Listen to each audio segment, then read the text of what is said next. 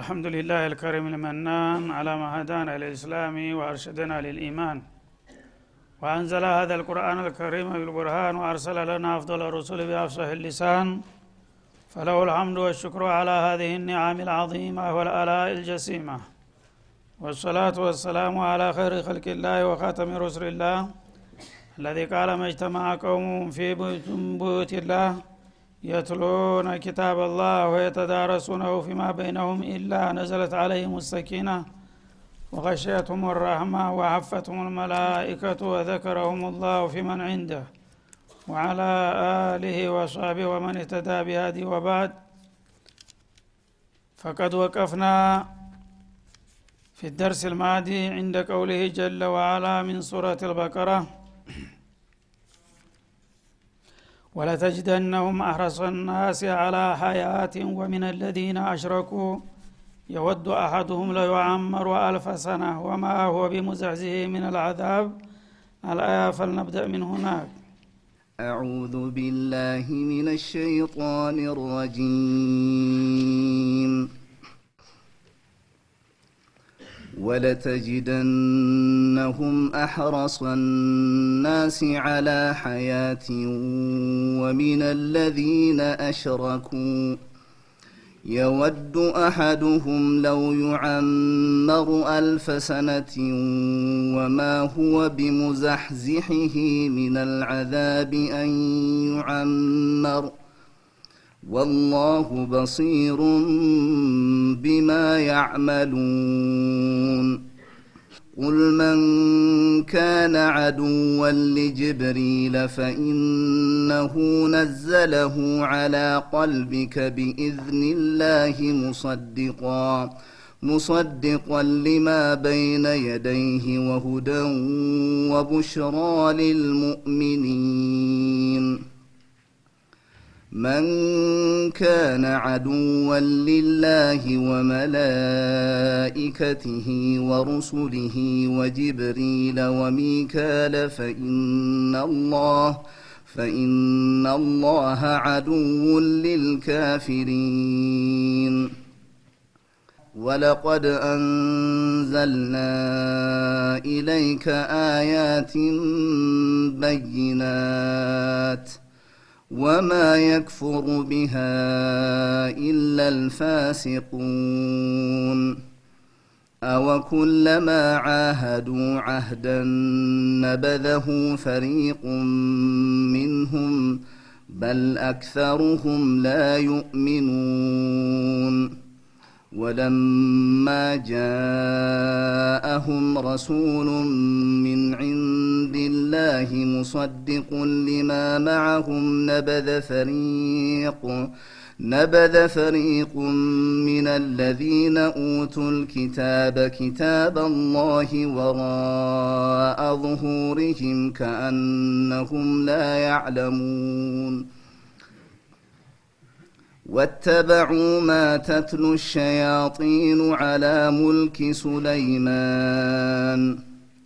وما كفر سليمان ولكن الشياطين كفروا يعلمون الناس السحر وما وما أنزل على الملكين ببابل هاروت وماروت. وما يعلمان من احد حتى يقولا انما نحن فتنه فلا تكفر فيتعلمون منهما ما يفرقون به بين المرء وزوجه وما هم بضارين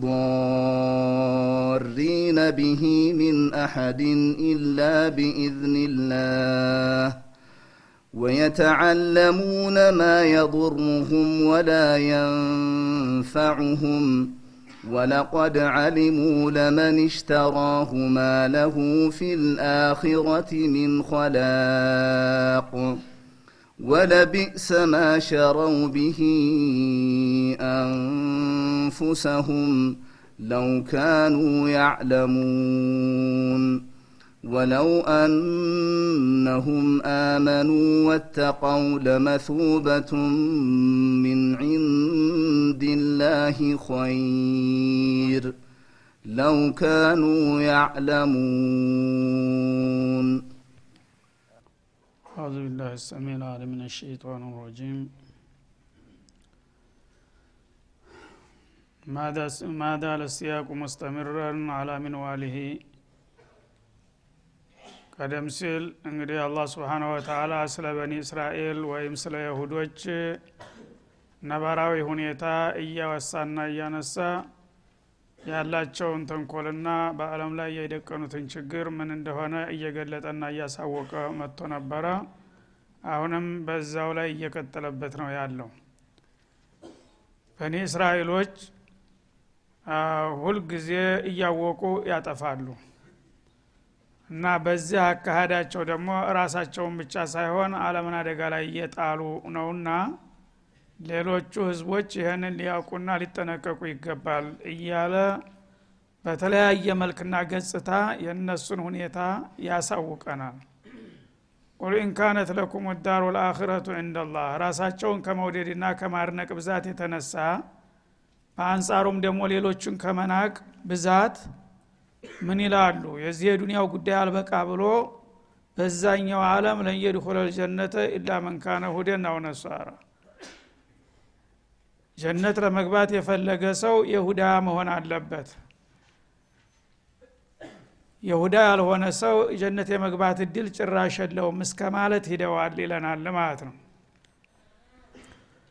ክርስቲያኖቹም የእነሱን ፈለግ በመከተል ደግሞ ኢላ መንካነ ነሷራ ብለው ሁለተኛን ደረጃ ይዘዋል ማለት ነው።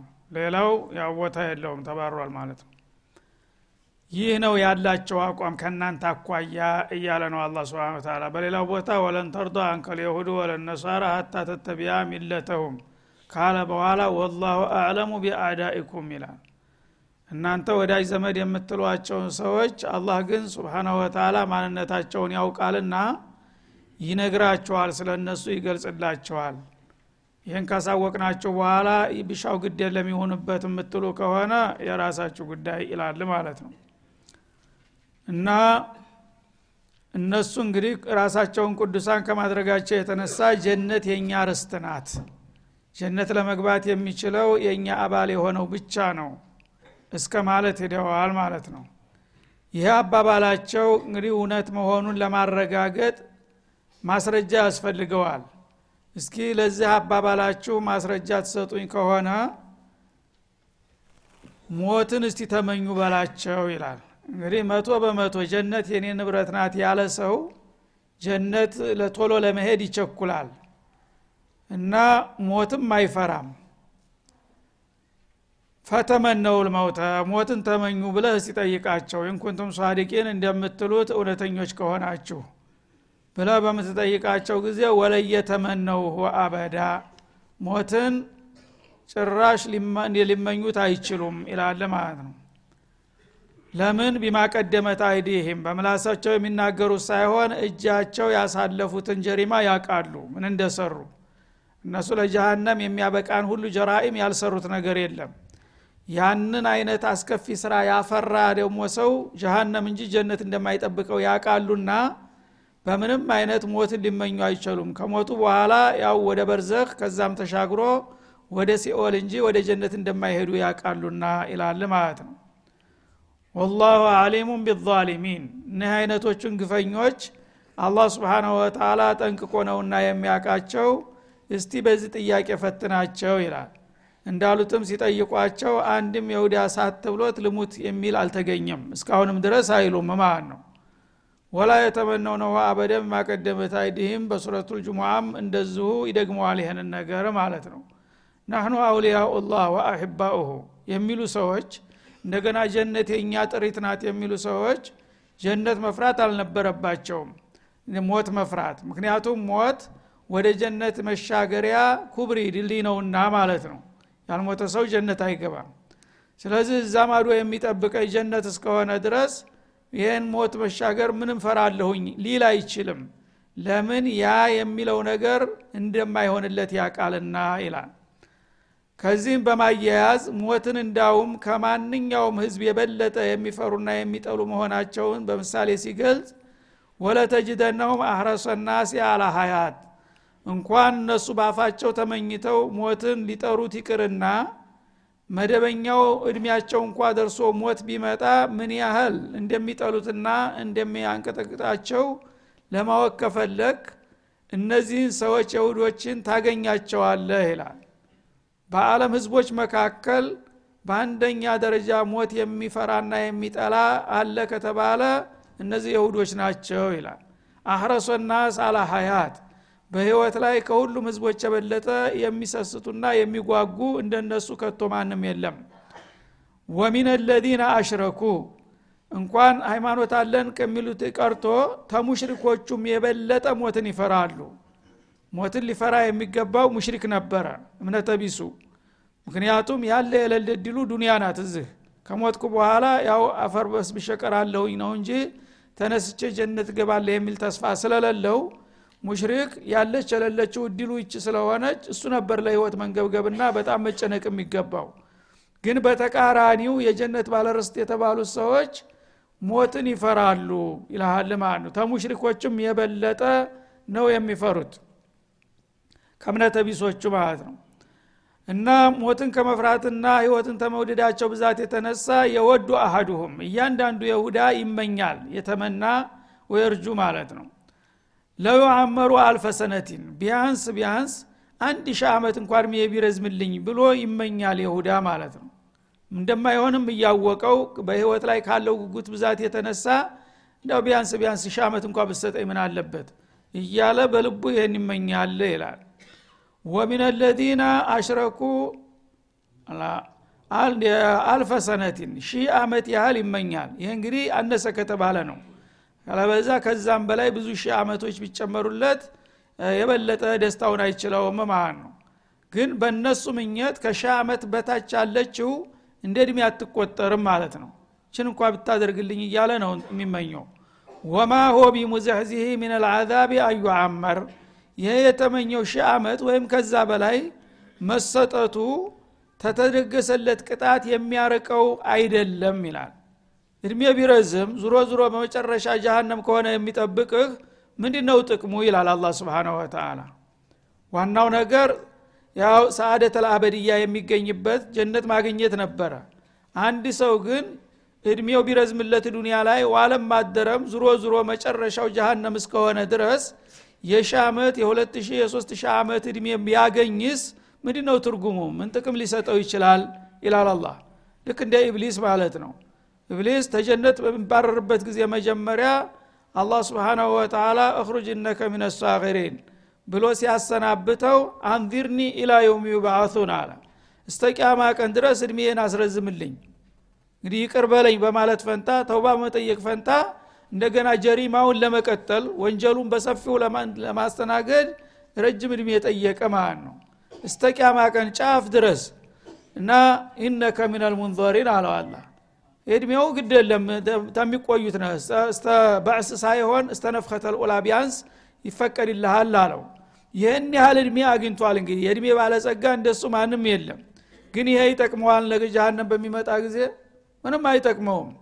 እንዳውም የበለጠ ይጎዳዋል ማለት ነው። ምክንያቱም በዚህ ሁሉ አላፈ የሰራው ጀራኢም ከማንም ሰው የበለጠ ተቀጭ የሚያደርገው እሱ ነውና ማለት ነው በአጭሩ አንድ ወንጀለኛ ሰው በአጭር እድሜ ከተቀጨ ወንጀል ተቀነሰለት ማለት ነው። ወንጀል ከተቀነሰ ደግሞ ቅጣቱም እንደዛው ይቀልለታል ማለት ነው። አላህ ያለ ወንጀል አይቀጣህም። ግን በረጅም እድሜ ስፍር ቁጥር የሌለ ወንጀል ከሰራህ በዛ መጠን እንደገና ቅጣቱ ስለሚከብድና ስለሚሰፋ ተጎጅ ነው የምትሆነው ማለት ነው። ስለዚህ እንደ ኢብሊስ እድሜ መርዘም ቢጠቅም ኑሮ ኢብሊስን በጠቀመው ነበረ። እነሱ ግን የእሱን ፈለግ በመከተል እንደገና ቢያንስ ሺህ ዓመት እንኳ ብትፈቅድልን እያሉ ይመኛሉ። ላይገኝ ነገር ቢገኝስ ምን ሊጠቅማቸው ይላል አላ ስብን ወተላ ቢሙዛህ ማለት ቢሙብዒዲህ ይህንን ሺህ ዓመት ወይም ከዛ በላይ እድሜ መሰጠቱ ከጀሃነም የሚያርቀውና ተቅጣት የሚያዲነው ቢሆን ኑሮ ባልከፋ ነበረ። ግን ተቅጣት የማያመልጥ ከሆነ ዙሮ ዙሮ አንድ ሰው ረጅም እድሜ ቢቆይም ፋይደለውም ማለት ነው አንዩ አመራ እንደተመኘው እድሜው መራዘሙ ተጃሃንም ቅጣት የሚያድነው አይደለም። ወላህ በሲሩን ቢማ ያዕመሉን። እና እነዚህ ግፈኞችና ጉረኞች የሆኑ የሁዶች የሚሰሩትን ግፍና በደል በጥልቅ የሚያቅና የሚታዘብ ጌታ ነውና ግደለም ተይዞላቸዋል ይላል ማለት። ከዛ በማያያዝ ደግሞ ሌላውን ጀሪማቸውን ያወሳልናል። ቁል መን ካነ አዱወን ሊጅብሪል ለጅብሪሉ ለአሚን ጥላት የሆነ ሰው በላቸው ወይም ሌላም ይሁን። ፈኢነሁ ነዘለሁ አላ ቀልቢክ። ይህንን ቁርአን እርሱ ነው በአንተ ልብ ላይ ተጌታው ተቀብሎ አምጥቶ እንዲወርድልህ ያደረገው ይላል። ቢኢዝኒላህ በአላህ ፍቃድ። ሙሰዲቀን ሊማ በይነ የደይህ ከበፊቱ ቀድሞ የመጣውን ኪታብ ተውራቱን እንጅልን የሚያረጋግጥ ሲሆን ይህን ቁርአን ተረበል ተረክቦ ወደ አንተ ያወረደውና ያስረከበው እሱ ነው እና ወደድክም ጠላህም ከሱ ውጭ ሌላ ተወካይ የለውም በለው ይላል ማለት ነው። ወሁደን ለሰው ልጆች ሁሉ መመሪያና ወቡሽራ ለተቀበሉና ለተከተሉ ታላቅ ደስታ ብስራት የያዘ ሊልሙእሚኒን ለአማኞቹ ሁኖ የተወረደው በጅብሪሉ ለአሚን አማካይነት ነው በላቸው ይላል። ይህን ያለበት ምክንያቱ በአንድ ወቅት አንድ ሊቃቸው ይመጣል ልማ የይሁዶቹ መሪ የሆነው ባባስ ነብዩ ጋር በሚመጣ ጊዜ ነቢዩ ዳዕዋ አደረጉለት። አንተ ያው የእስራኤል ሊቅ ነህ ትልቅ ቦታ ያለህ አሊም ነህ። ስለዚህ ስለ ተውራት ስለ እኔ አመጣጥ ስለ ቁርአን ስለ አላማዬ በደንብ ጠንቅቃችሁ ታውቃላችሁ እናንተ። ለምንድ ነው ይህን እድል የማትቀበለው? በማለት ጥሪ ያደረጉለት ማለት ነው። ያነ ያው እሱ አስቦታል ለመቀበል ግን ጥያቄ አለኝ አላቸው ከዛ በፊት ጥያቄ አለኝና ጥያቄ ከተመለሰልኝ ልቀበልህ ይችላለሁ ይላቸዋል። ይህሽ በሚሉት ጊዜ አንደኛው ጥያቄ ወህዩን የሚያመጣልህ መልአክ ማን ይባላል አለ። ተመልከት። ወህዩን ወደ አንተ ተጌታ ተቀብሎ የሚያመጣልህ ተወካይ ማን ይባላል ብሎ ጠየቃቸው ማለት ነው። ሁለተኛ ደግሞ ሰዎች ጀነት ሲገቡ የመጀመሪያ ቁርስ የሚቆርሷት ምን አይነት ምግብ ናት አለ። ተመለክተ እውቀታቸው ምን ያህል እንደሆነ ማለት ነው።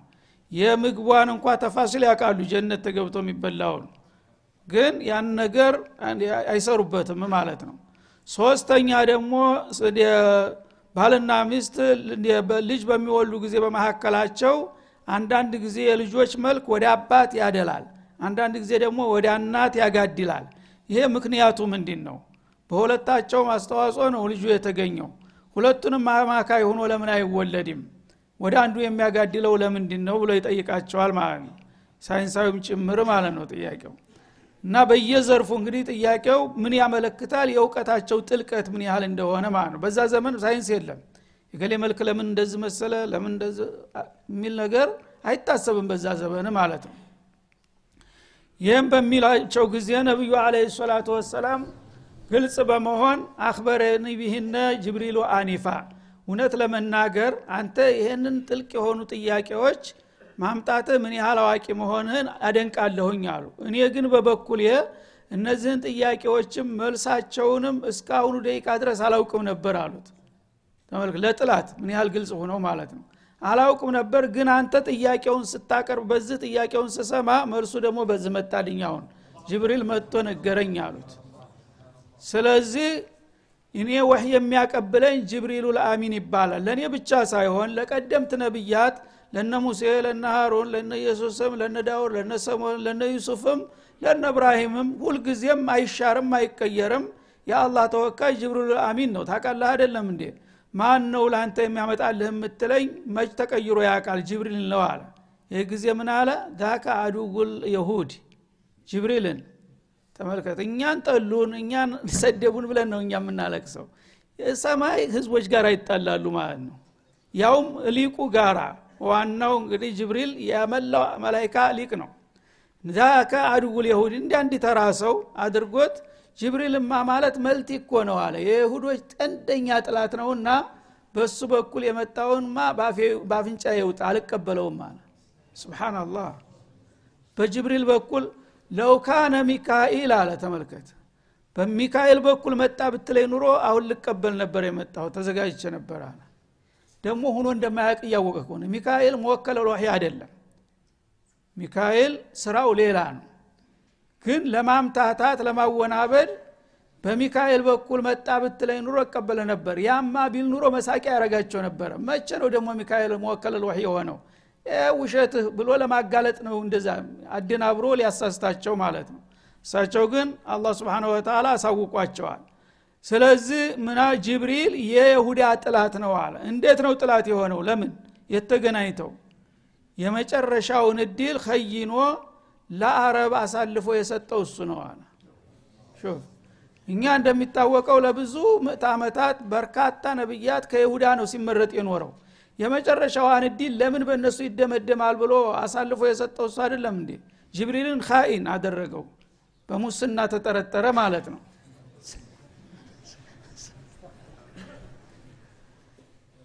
ትልቅ እንግዲህ ሊቅ የሆነው ሰው ነው ይህን የሚለው። ይሄ ቂሷ ሶሄል ቡኻሪ ያለ ነው እንግዲህ ተራው ቂሷ አይደለም። እና ጅብሪልን አንቀበለውም የእኛ ጥላት ነውና የሚሉ ጎበዞች ናቸው ማለት ነው ያነ አላህ ስብሓናሁ ወተላ ወዳጆቹ እንዲነኩበት አይፈልግምና ጅብሪል ያላበሰው በመወንጀሉ መላይካ እንኳን ጅብሪል ቀርቶ ተራ መላይካ ቢሆን ካላ ፍቃድ ፍንክች አይልም። ላያዕሱን አላህ ማእመረውም ወይፍአሉን ማዩመሩን ተራ መላይካ አንዲት ነገር ሙካለፋ ሊያደረግ አይችልም። ጅብሪልን እንዲህ ሲል አላህ ምን አለ? ለሱ ላይ ሲከላከልለት መን ካነ አድወን ሊጅብሪል አለ።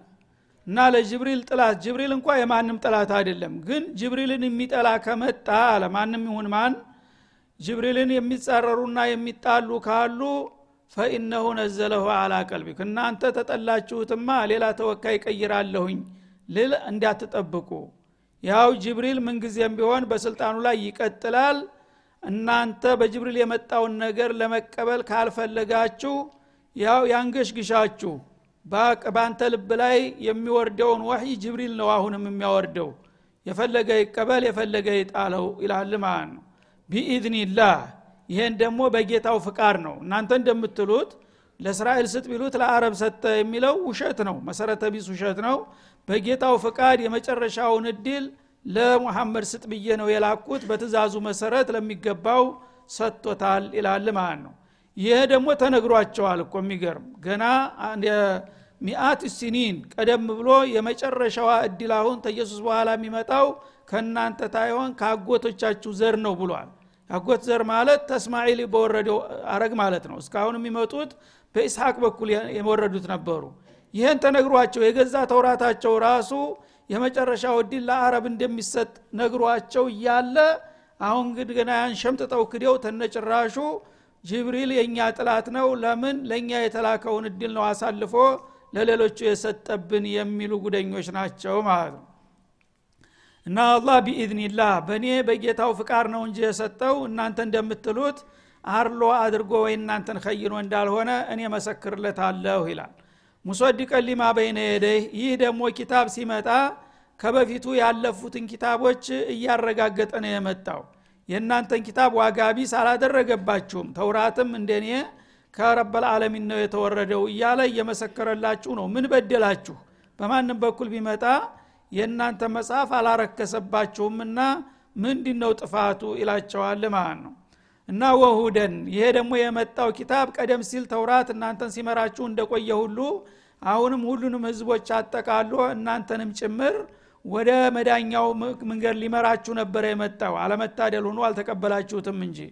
ወቡሽራ ሊልሙእሚኒን ለአማኞችና ለተከታዮቹ ደግሞ መጠንና ወሰን የሌለውን ደስታ የሚሰጥ ሁኖ ነው የመጣላቸው። እናንተ ግን የዚህ ደስታና ብስራት ተካፋይ ለመሆን ካልፈለጋችሁ ራሳችሁን ታጠፋላችሁ ይላል ማለት ነው። በማያያዝ መንካና አዱወን ሊላህ አለ። አሁን እናንተ ጅብሪልን ነጥላችሁ እንደ ጥላት አድርጋችሁ ወነጀላችሁት። ጅብሪልን መንካት ማለት ግን እንዲቀላል ነገር አይደለምና ጅብሪልን ተጠጣላችሁ እኔ ጋር እንደ መጣላት ይቆጠራል አላላ የጅብሪል ደረጃ ምን ያህል እንደሆነ ሲገል ለጅብሪል ጥላት የሆነ ሰው በአጠቃላይ ማንም ይሁን ማን የአላህ ጥላት እንደሚሆን ሊያረጋግጥ ነው። ቀጣውን በሚከተለው እንመለስበታለን። ወሰለ ላሁ ወሰለም አላ ነቢይ ወኢላ ሊቃ